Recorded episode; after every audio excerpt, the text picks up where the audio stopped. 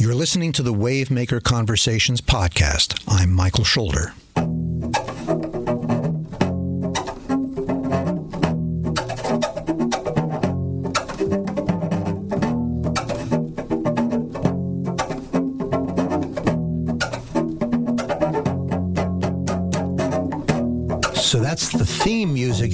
To for Wavemaker Conversations. And this is the first time that theme music is being played live in the Wavemaker studio by the man who composed the music, plays the music, even sings with his cello. And that is a cello. Some people, even musicians, need to be told that's a cello because sometimes it sounds exactly like a cello.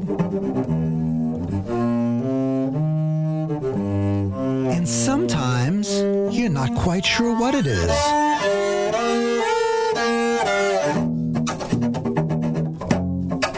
And so, a guy who can think out of the box, and that is a box, isn't it, Ben Sollee? It is. It's a box with uh, wooden strings. Oh, sorry, it's a wooden box with strings. So, when I say you think outside of the box, I mean, we're speaking literally here. Or are we? Yeah, and well, I, th- I think of it more like a Swiss Army knife. You know, you, you have this one tool that can do so many different things, and different parts of it um, are good and better for different things. And um, but you know that's not how it's thought of when uh, people teach it in school. When you study it in school, it's thought of as a an instrument that has a legacy, that has a tradition, and um, and you learn that tradition more than you learn how to best use the tool. So you're a parent, and I'm a parent, and a lot of the a lot of the shows I've been doing have to, in some way, are connected to just how to raise your child in a great way. Mm-hmm. Even though they bounce off the news, somehow it always comes back to that. And here you are. I want to know how you were raised to become an independent musician who has created your own sound. This is Ben Sollee, by the way, cellist, singer, songwriter. And when I introduce you, by the way, I'm not sure how to categorize your music. Have you figured it out? Well, I don't think there's a real need to, but you know, I usually tell people I grew up in Kentucky. I was around a lot of bluegrass music and a family that loved R&B music, and I studied classical cello. And somewhere in between there is my music, something like folk R&B. And and we were just talking. We're going to hop all around all over the place because you were just telling me we were talking about domain names and since you got the two domain names right now, I mean, Kentucky, I'm going to call this the Kentucky episode. Whatever else we talk about in this episode, this is because you are pure, born and bred Kentucky. Kentucky, I, I used to work for Peter Jennings. Mm-hmm. So, Canadian journalist who made it as big as you can make it in the news business in the U.S. And he used to have an approach to domestic national news. Wherever he would visit, he would look at it almost with the eyes of a foreigner, as if he were visiting a foreign country, because there's stuff right in our backyards that we really don't know. We don't mm. notice. Mm. So I don't know Kentucky. So for a guy looking at Kentucky like it's its own place, it's a foreign place, what would you tell me about Kentucky and how would you play Kentucky? Kentucky's a crossroads. It always has been from, you know, the earliest historical traces that we've got of people living there and it's uh, a really fascinating geo- geographical, geological place. Uh, you know, lots. It's full of caves and disappearing streams and old, old mountains and um, dense forests full of hardwoods, and it's kind of a a little bit of a magical place um, that has a lot of dark and light to it, and that that goes. It's a very rich place in uh, resources. So a lot of people think Kentucky, and they think uh, bourbon. They think horses. They might think bluegrass music. They might think of some types of food, and then they would think coal. And some people would think coal first. And it's just, we have so many rich resources that it's a state that has been exploited in a lot of different ways. Um, it's a state that historically has been a little bit behind the curve of, quote, the times, um, which I think makes it way more with the times now. you know, because all things come back around. Um, beautiful place, and it's a little bit slower pace. It's right in between that real, you know, much slower southern rural p- pace of life and pace of conversation, and it's a little bit faster than that, but still slower than a lot of the things that are happening in the north. You know, the way you initially describe Kentucky, and then use the words after that, the, the words we normally associate with Kentucky It was like you just rebranded the state. I'm, I'm ready to take an eco tour through Kentucky. Come on through. And, and in fact, I I've been lobbying to redesign the state flag. I think the state flag of Kentucky needs to be changed. It's this old, out of date, irrelevant picture of a statesman and some pioneer shaking hands, and um, that doesn't represent our state anymore. How would you? How would you? Uh, do you have an image in your mind? Well, and I think that it's just bad design. Period. I listened to this podcast called "99% Design." Uh, sorry, "99% Invisible" by Roman Mars. Incredible podcast, and they did one on um, the you know the study of design of flags. I think it's called Vexiology or vexology, not sure. Um, and they talked about the redesign of the city of Portland's flag. And um, just about good flag design needs to be something that you can read and understand from a distance, which is to say, don't put words on there because you can't read those from far away. And make it be a design that's iconic. You, know, you think of the state flags of California, you think of the state flags of Colorado, everyone wears them everyone else in the country knows what they look like. Even if they don't think it's the state flag, it's like, oh, yeah, I know that image from that state. I know the sunrise sea. I know the roaming bear, but not for Kentucky. Kentucky is just like, whoa, I'm not sure what the state flag is. And I think that lends itself to people being able to divide themselves in the state, be like, well, you know, I'm from the eastern part of Kentucky. I'm from the central part of Kentucky. I'm from the western part. And I think a new flag that was maybe designed in a public campaign and voted on in a public way would be really successful in uniting the state and helping us succeed as we transition from this era of you know resource rich mining you know rural mining towns to you know well that coal's gone now. We mined it out. What's what's next for us? Is it the space race that's happening in Kentucky? Is it the the land grab that's going on right now for you know land based satellite communications. Everybody wants, you know, Kentucky's this special geological, geographical place that can insulate enough from all the noise that's happening in the electronics world to be able to communicate directly with satellites. And it's happening. But no one knows about the space race in Kentucky because Kentucky is horses and the Derby's getting ready to go on. It is, but I, so I got to say, what is the space race in Kentucky? There's literally um, a, a, satellite, personal satellite revolution that's going on in Kentucky. There's companies like Space Tango, and there's universities like uh, Murray State that are working on satellite communications. And a lot of the reason for it is because Kentucky's all those rolling hills and valleys are are very insulated, and because we were quote behind the times, we um, we don't have as much interference in the state communications interference so people can get direct lines to their satellites in space from the hills of Kentucky. And I just think that the allegory is so rich there that there needs to be books and stories and you know documentaries made on that.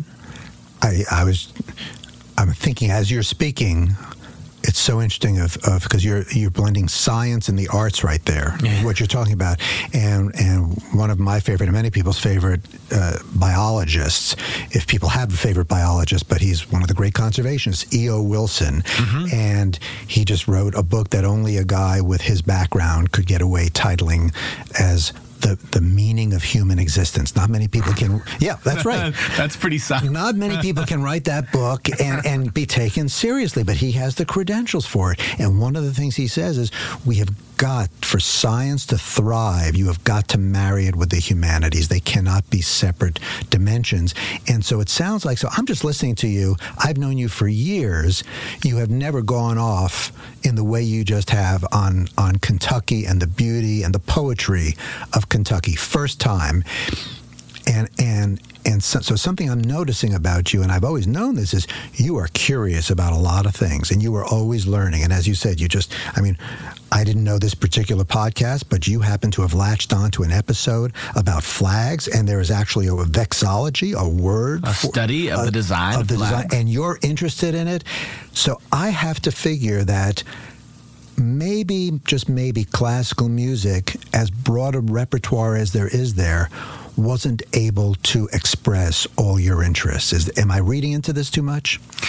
Um, no, I don't think that you are. I think that classical music the I think it's the the music itself is so universal and expansive and and plays with so many different ideas about humanity and the arts and all that stuff um, that it was that I, I stayed interested in that. It was really the culture and the traditions that were surrounding the study of classical music that I struggled with because much of it was was back was backdated. It was. Um, you know, much of the music that I was studying and playing was logged a long time ago, and there was a big um, river between it and what was happening now, especially through the lens of the cello. You know, there was very little contemporary music that I was studying as part of my, you know, getting to know or learning the cello, and I, I, I just that's not what I was interested in. And it was a less social art form and a much more, you know, studied art form. And and I just I love hanging out with people. I love exchanging ideas and collaborating, and that's what I wanted to do with the cello. And that's what happens in folk music. That's what happens in rock and roll. That's how we get all these mixing of genres and ideas. And so I just constantly took my cello out into those worlds and learned how to play it like a banjo, learned how to play electric music, learned how to play electronic music.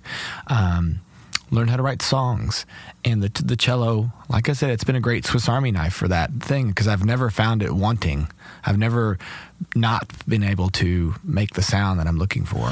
So, so you're always and you're always looking for different sounds, and I, and we've talked about this before. But why don't you get back on your cello and tell me? Because I'm always fascinated with those those first sounds. Like people often talk about the first teacher who inspired them to do something, and I'm mm-hmm. sure you have a teacher somewhere in your past that you can tell me about. But with you, it's also the first sounds that inspired you. So. Mm-hmm take us back. Tell us how old you were, what sounds you heard, and where they led. And then how this wide range of interests and so much that's going on around you. Mm-hmm. Have played into your music. I want to see if, if you can draw a direct line with an interest of yours or a, something you experienced and that music you've created. Sure. So I picked up the cello in public schools when I was nine years old. And the teacher came around with like a petting zoo of instruments you know? And she was a violin player by training. And so she played a little violin for us, which was nice. And then she played a little viola for us, which was also nice. But then she picked up the cello. She said, Class, this is a cello, and you can study it in fourth grade orchestra. And this is what a cello sounds like. It was the first sound I ever heard out of a cello in person. And so, if you can imagine being back in third grade for just even a moment, don't stay there long, that sound was fascinating to me bodily noises on an instrument? Yeah, let's do it. and so I, I, she had my attention, and I said, "Wait, really? You can make those sounds on the cello?" And she said, "No, uh, I'd prefer it if you made sounds like this." Second sound I ever heard out of a cello. And so I went home to mom and dad, and I said, "There's this instrument, and it's the cello, and I've got to play it." So I, I have to pause you there because so this teacher had a sense of humor, no, and this she, teacher just made mistakes. oh, I latched, I latched onto those mistakes. I'm thinking like, man, she's smart. She's oh. really getting into this these kids' heads. Ah. No, no, I think she really intended to play the cello beautifully. Like, oops, sorry, the cello. I just knocked over a whole lot of pins with my cello bow, which is rock and roll. But now that they're knocked over, I can play.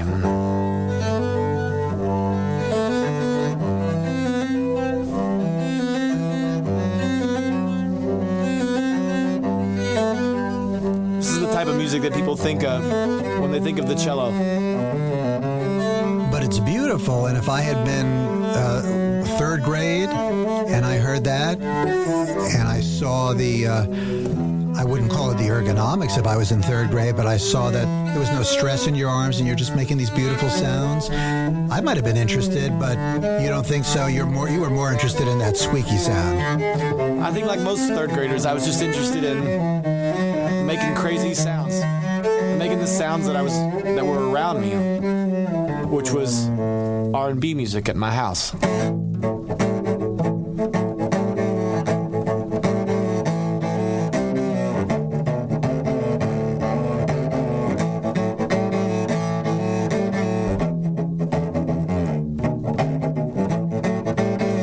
Then I would go back to school and study more classical.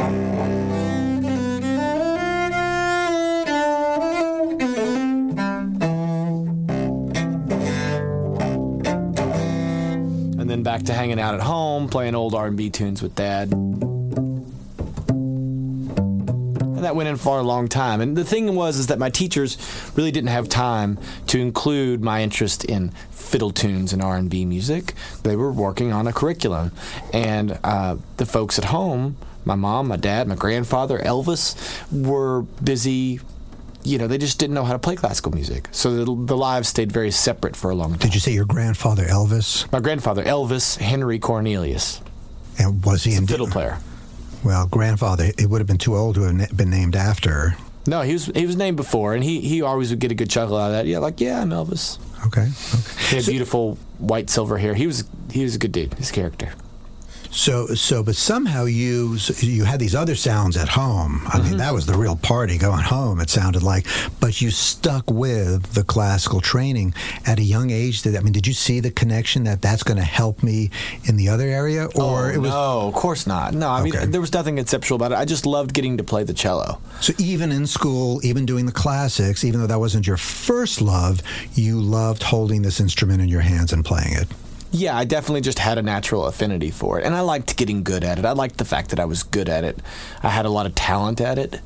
Um, that would bite me in the butt sometimes because I'd be like, oh, I don't need to practice for that audition. But I liked the fact that I was good at something. I, I made that part of my identity. I would sit around during school lunch break in the hallways and just play cello. And I would just play, play, play with anyone and anything and in any environment. I loved cello in weird environments. Um, that was the thing that came naturally to me. That's the thing that made sense. Um, later on in college, I came to understand, like, well, yeah, it'd be good to be able to, you know, play and talk to other cellists from a, a level playing ground.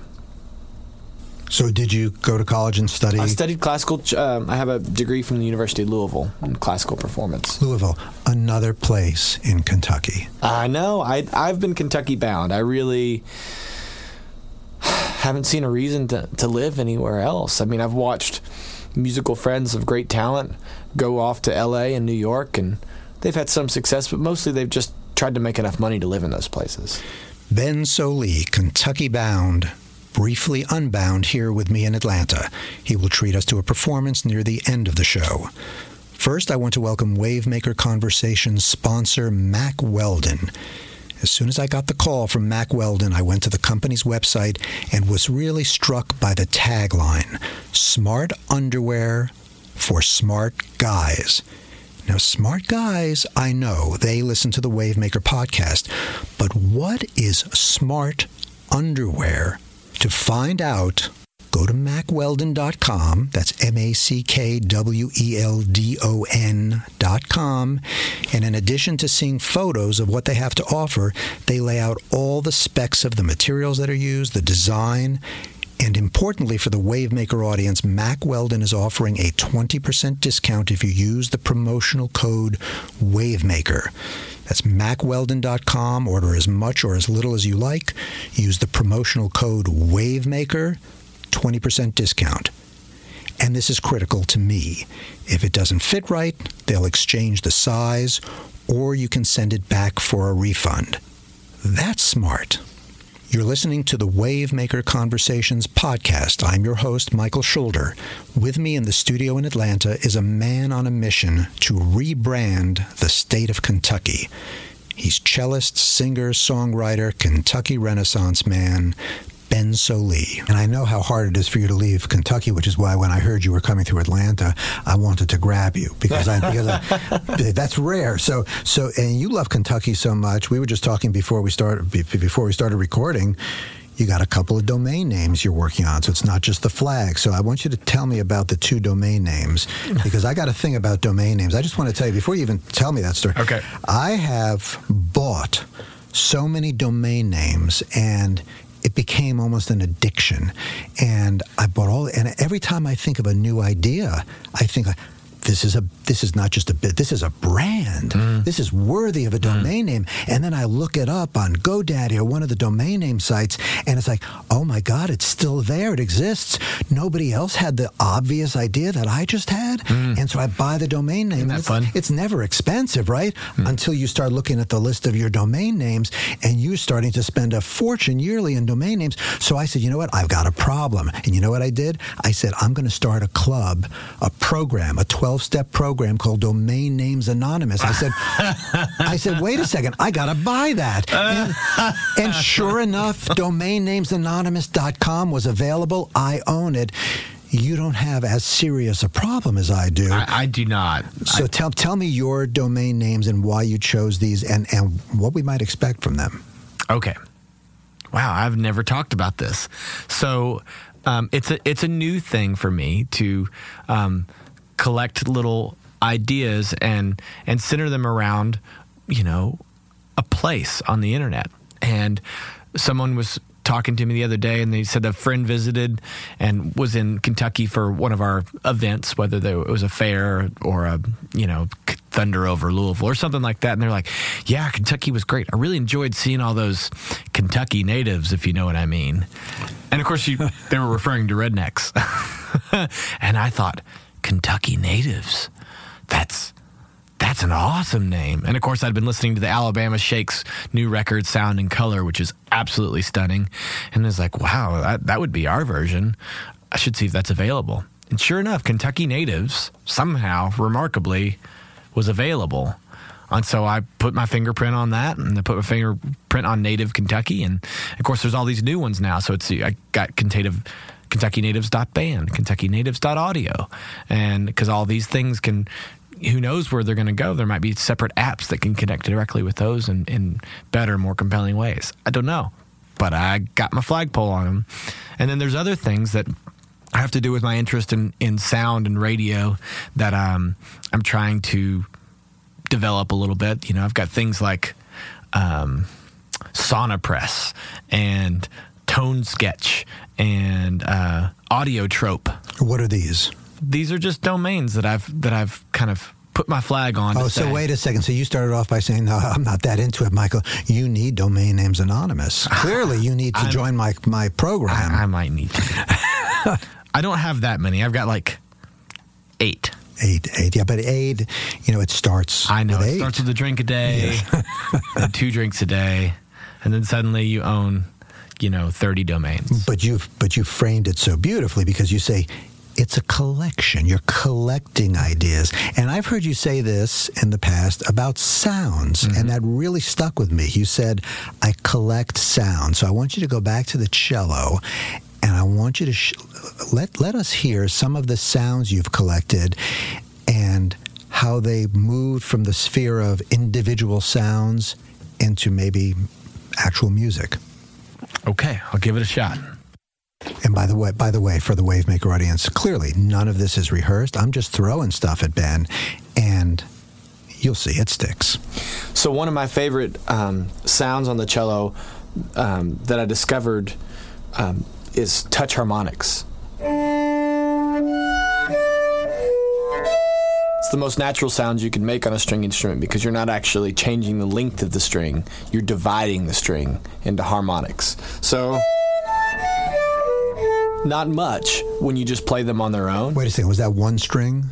Those how, are how many strings did you just hit? So on one, this this is harmonics on one string. So that's just dividing the string into different lengths of parts so that you get all these overtones that shine through. Now that's that's not too much too interesting on their own but then listening to different types of ambient music and electronic music you know you start to hear all these cool key synth pads and so i started trying to combine harmonics in different ways that were you know reached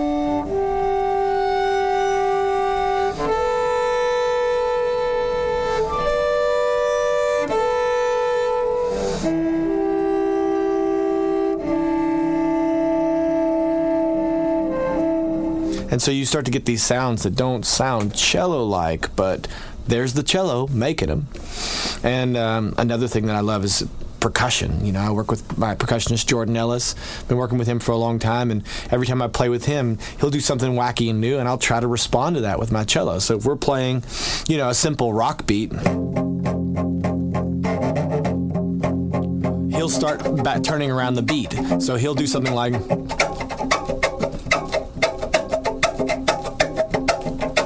and I'll mimic that.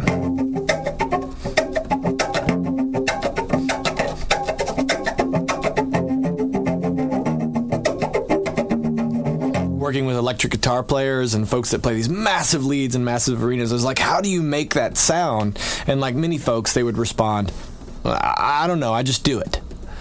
And so there wasn't really a good lesson plan. There wasn't really a good guidepost. I just went searching for it. So I would look for that big electric sound on the acoustic cello. Where is it? There it is.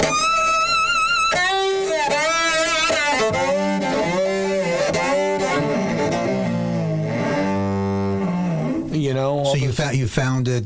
I, I'm, I'm probably only seeing part of it. You found it just above the bridge, but not everybody who plays just above the bridge can make that sound. Well, yeah, they could. I mean, that, that's the thing is there's no there's no tricks, there's no special pedals, there's no buy-in on this. I'm playing a two hundred dollar plywood cello that I bought off of eBay. It's Oh, exactly the same sort of cello that I picked up in public schools. The thing is, is that you just go for that sound. It has to start within you. It has to start in your mind.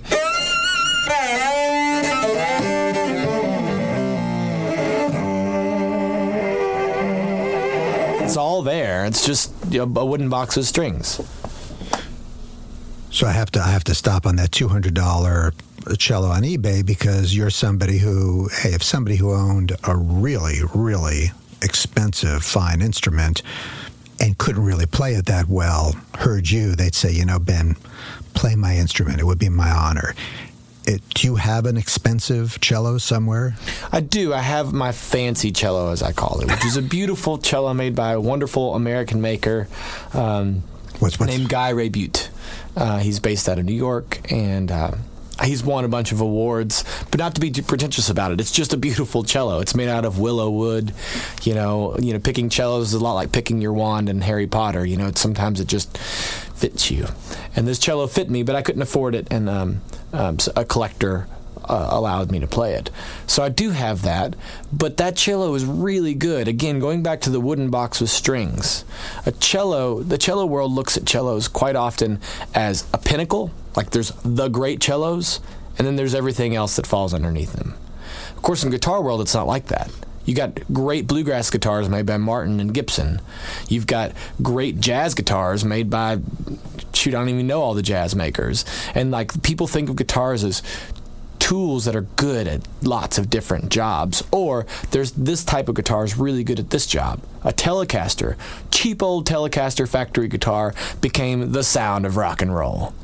You know, a Stratocaster, a little bit fancier cheapo guitar, became the sound of blues. And uh, those things you know they, they happen because those tools were good at the environments that they needed to function in right they were good at being really reliable loud present adjustable adaptive in shitty blues bars and um, that made those instruments successful You know what's interesting? Uh, that adaptability. So going back to right we're both parents. right What do we want to see in our children? How do we mm-hmm. want to raise our children? What, what do we want to see at the end of the day?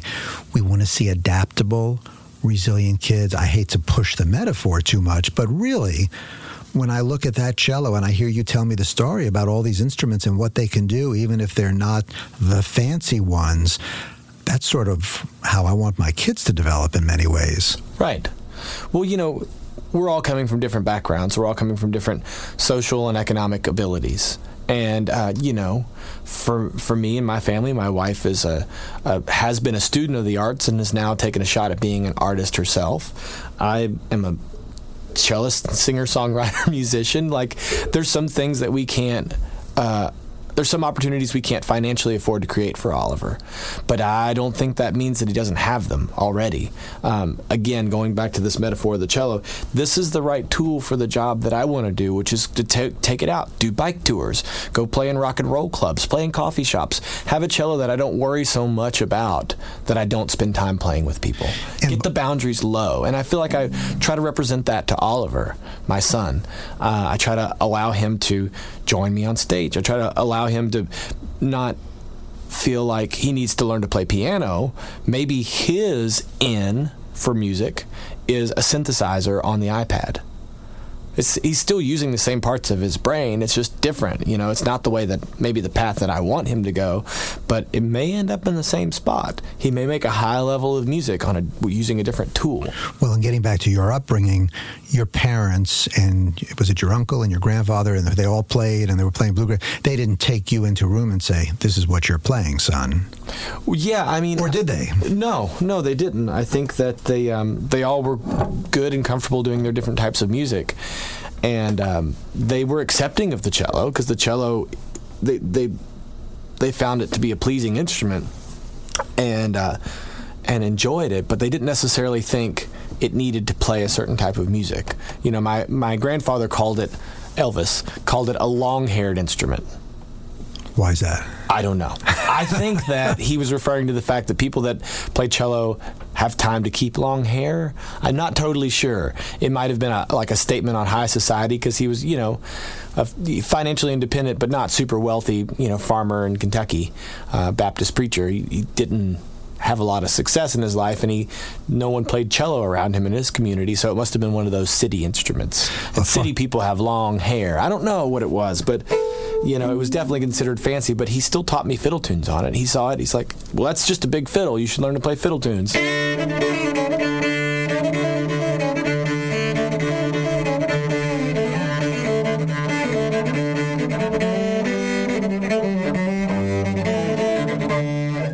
You know, and he would just teach me these tunes. This is Wavemaker Conversations. I'm Michael Schulder, and I'm speaking with Kentucky cellist, singer, songwriter Ben Sollee. He's going to perform one of my favorite pieces of his, Electrified, at the end of this program. First, I want to welcome Wavemaker sponsor, Harrys.com. When I heard the Harrys.com value proposition, it truly resonated with me because I had the same experience the founders say drove them to start the company. I have gone to pharmacies where the high end razors I want are kept in a locked case. You have to get the attendant to open it, then you get sticker shock, then you wait online to pay. At Harry's, you can order all your high end shaving supplies for less online, delivered at no extra charge. And if you try Harry's, once you get a sense of how many blades you're using over a given time, you can set up a regular delivery. You don't even have to think about it. Harrys.com is offering a discount to Wavemaker listeners. At checkout, type in the promotional code WAVEMAKER and you get $5 off a starter kit. That's harrys.com, promotional code WAVEMAKER. High end razors, shaving cream, cool looking handles right to your door no matter where you live, especially Kentucky. Joining me in Atlanta, Kentucky cellist, singer, songwriter, Ben Sollee. First of all, you mentioned bike tour, and so I we should just let everybody listening know that that you actually strap that cello onto a bike and it's because of what you've talked about this thirst for interaction with other people and you do bike tours which mm-hmm. means you can't cover as much ground but you get deeper into the community so so uh, what tell me about the bike tour and right. how in shape do you have to be to be Ben Sollee the cellist in shape. Wow. Um, so we do these tours called Ditch the Van tours. Um, which kind of refers to we're trying to get away from the speed and pace of planes, trains, and automobiles. We have flown over, driven past, ridden by so many amazing places on this planet just to get to the show. And then you set up and play your show, and you end up in a cheap hotel so that you can get on to the next show. That's not why I got into this. I love the social art form that is music, not just the industry art form or the studied art form. I really like interacting with people. That's where music lives. And so, um, after quite a few years of touring with bands and just living in a blur, you know, flying back and forth from coast to coast three or four times a week, I just like, I need to slow down. And I saw a commercial on Current TV, what was Current TV, for a long frame bicycle called an Xtracycle. This must have been 2009. And I said, I can fit my cello on that. And so I called up the company and said, I want to do a, a music tour from my hometown, Lexington, Kentucky, down to Bonnaroo Music Festival, massive festival in Tennessee. And they said, sure. So we'll send you a bike. How many miles is that? 332, to, not to be too exact. And um, and so I did my first bike tour and I didn't have anybody that was going to do it with me. Uh, I didn't have anybody that knew how to tell me to do it. I didn't really have a lot of resources and I didn't know how to train for bicycling. I just knew that I loved being on my bike. I needed to slow down and that there was this festival that was a good goal, an achievable goal. At least in my mind. and so I set out to do it. I, you know, encountered some folks before the tour that were really curious to see, well, is this cellist going to die on his bicycle? I mean, is he going to make it? Like, what's going to happen? And so they decided to ride with me and document the tour. And those were um, the Bensons, Katie and Marty Benson. And um, I did the tour, succeeded, only puked about twice. It was in late June. It was hot. Um, and it was very hilly. There's something called the Highland Plateau between uh, my hometown and the and the festival, and there's a reason they call it the Highland Plateau because you got to get up.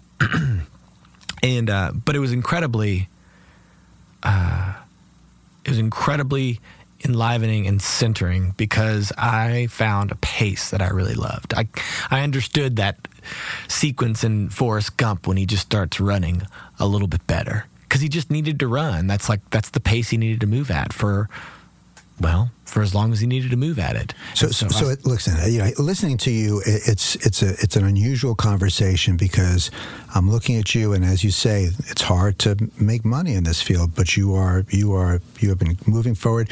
People can hear your music. I know sometimes we put on on satellite radio, we we put on Coffee House a couple of your songs always come up there. Uh, you've clearly got a really devoted fan base. Every time I look you up, it's like your fan base keeps on growing and growing. And but all these things you're doing, like you get an idea and you pursue it, that takes a lot of confidence. And it's you sound like a person who's not that scared of failure. So I want to know what what happened in your life. What, what was an, the influence in your life that made you apparently to me so fearless or maybe you're just maybe you got the fear and you're just dealing with it. Hmm. I don't know. I've never been asked that question. Am i reading too much into you? I mean because it, it does sound like you are really willing to go out there and try new things and take risks and follow your curiosity and you're not really calculating you know is this going to is this going to pay off in a big way? That doesn't seem to be your question. For you, it's more of an internal satisfaction, which then gets communicated to the listeners. Well, for me, that is the payoff in a big way, right? I mean, I, I think one of the things that's functioning for me is I played on a a live audience radio show called Woodsong's Old Time Radio Hour for years. I played on over 200 broadcasts as part of the stage band, and we had artists uh, from all walks of life coming through on that show. Two, shart- two artists to show uh, with interviews. And I would sit there on stage with them. And some of them were, you know, Odetta, one of the great folk singers of the civil rights era and uh, of movement. And she had this incredible energy and she would just infuse her songs with power. And she talked about industry and the struggle about being an artist in a in an industry that needs you to be an entertainer as well. And I met Roger McGuinn who you know had this huge smash hit. And what do you do with your career after you've shot the rocket to the moon with turn turn turn? And I uh, set in on interviews with you know mountain singer great Ralph Stanley and and young Chris Thile and Bela Fleck and Edgar Meyer. And I get to hear all these people um, talk about and play their great successes, their great failures, their um, their trials, their triumphs, all those things. And I, it was like if you wanted to be a pilot, you would hang out at the airport and watch all the planes take off and land. If you wanted to be a riverboat captain like Mark Twain, you would hang out by the river. I wanted to be a musician and I hung out by one of the great arteries of music coming through Kentucky. And I learned so much about what it means to have quote unquote success in your career. And so many of the artists would talk about things that didn't have anything to do with uh, financial success. They would talk about this great piece of art that they made that got shelved at a record label. They would talk about time away from their families.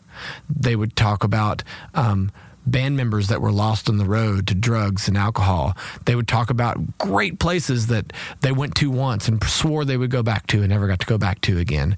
They talked about um, collaborations that never happened because someone didn't, you know, make it. And for me, that was a huge cue to pursue my music career uh, to as success being working with good people doing good things. Now I know that seems like a really subjective judgment, and I don't mean to say you know the people that I don't work with are bad. Well, it is subjective, but that's it has to be for, it, for it each has individual to be to make art. Yes, of course, but I think that um, my goal was just a little bit different. I wasn't looking for these major projects because I, you know, I saw Hanson come through my radio show after their hit, and they were still playing the hit and I think they I think they still enjoy playing their hit. Um, and I saw quite a few other artists that also had hits that came on the show that didn't enjoy playing their hits, and they they really struggled with their identity. I do not struggle with my identity. I love traveling. I love meeting. I don't have a um, you know any type of aura or you know fashion statement that I'm putting out. I'm just I just walk up on stage with my cello. I be the boy from Kentucky who loves Kentucky, who also likes riding his bike, and just wants to have a collaborative dialogue with that place that I'm in. And and that's it. And I feel like so how, how many miles away are you from Kentucky right now? I bet you know it to the mile. Almost. 360 ish. Is that right? Yeah. so do me do me a favor as as we end this, play the remainder of that theme song, which I, you've given me permission to do that one riff from, and I do it every time because it energizes me. Is that the intended effect? I mean, that that that riff and that song energize. It also causes me to think a little bit, and I want to get into all the thoughts it, because for everybody, art is different, right? Mm-hmm. It, has a, but but pick up where you left off on the theme music and and play me that song. Absolutely. Please. yeah. Well, thanks for having me on. This has been great.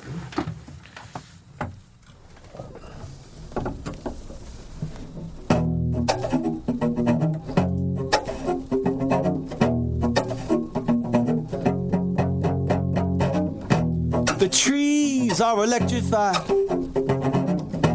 The streets are electrified. Your ears are electrified. My voice is electrified. If your heart is unsteady, they can make it beat in time. If your mind is confused, Lord, it will be clarified. If you're old fashioned, you will be modernized. Everything is electrified. Everything is electrified.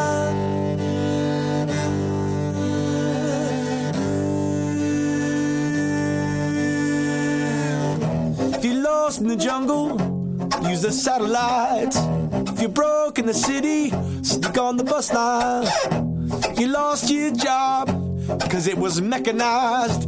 They said we have to compete when the market's globalized. Everything is electrified. Everything is electrified. Everything is electrified.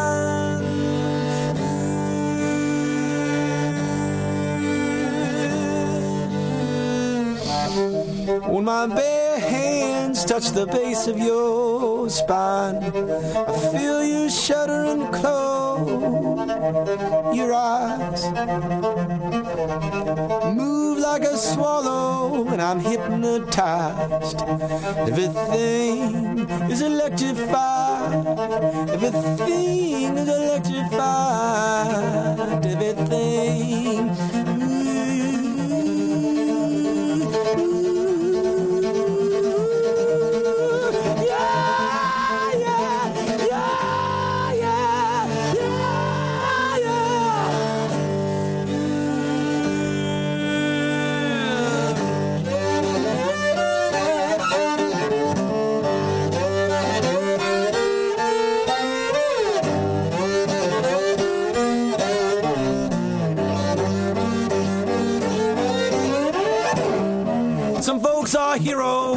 Others may be vilified. Assess your losses, learn to diversify. Find your higher calling and evangelize. Build your congregation, now you're televised. Everything is electrified. Everything is electrified. Everything, everything, everything,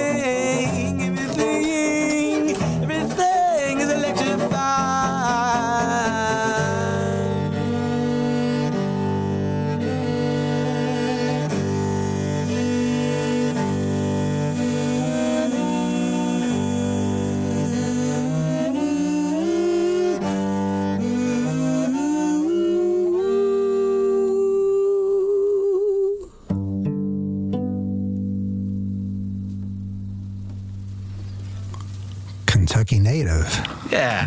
Ben Sollee.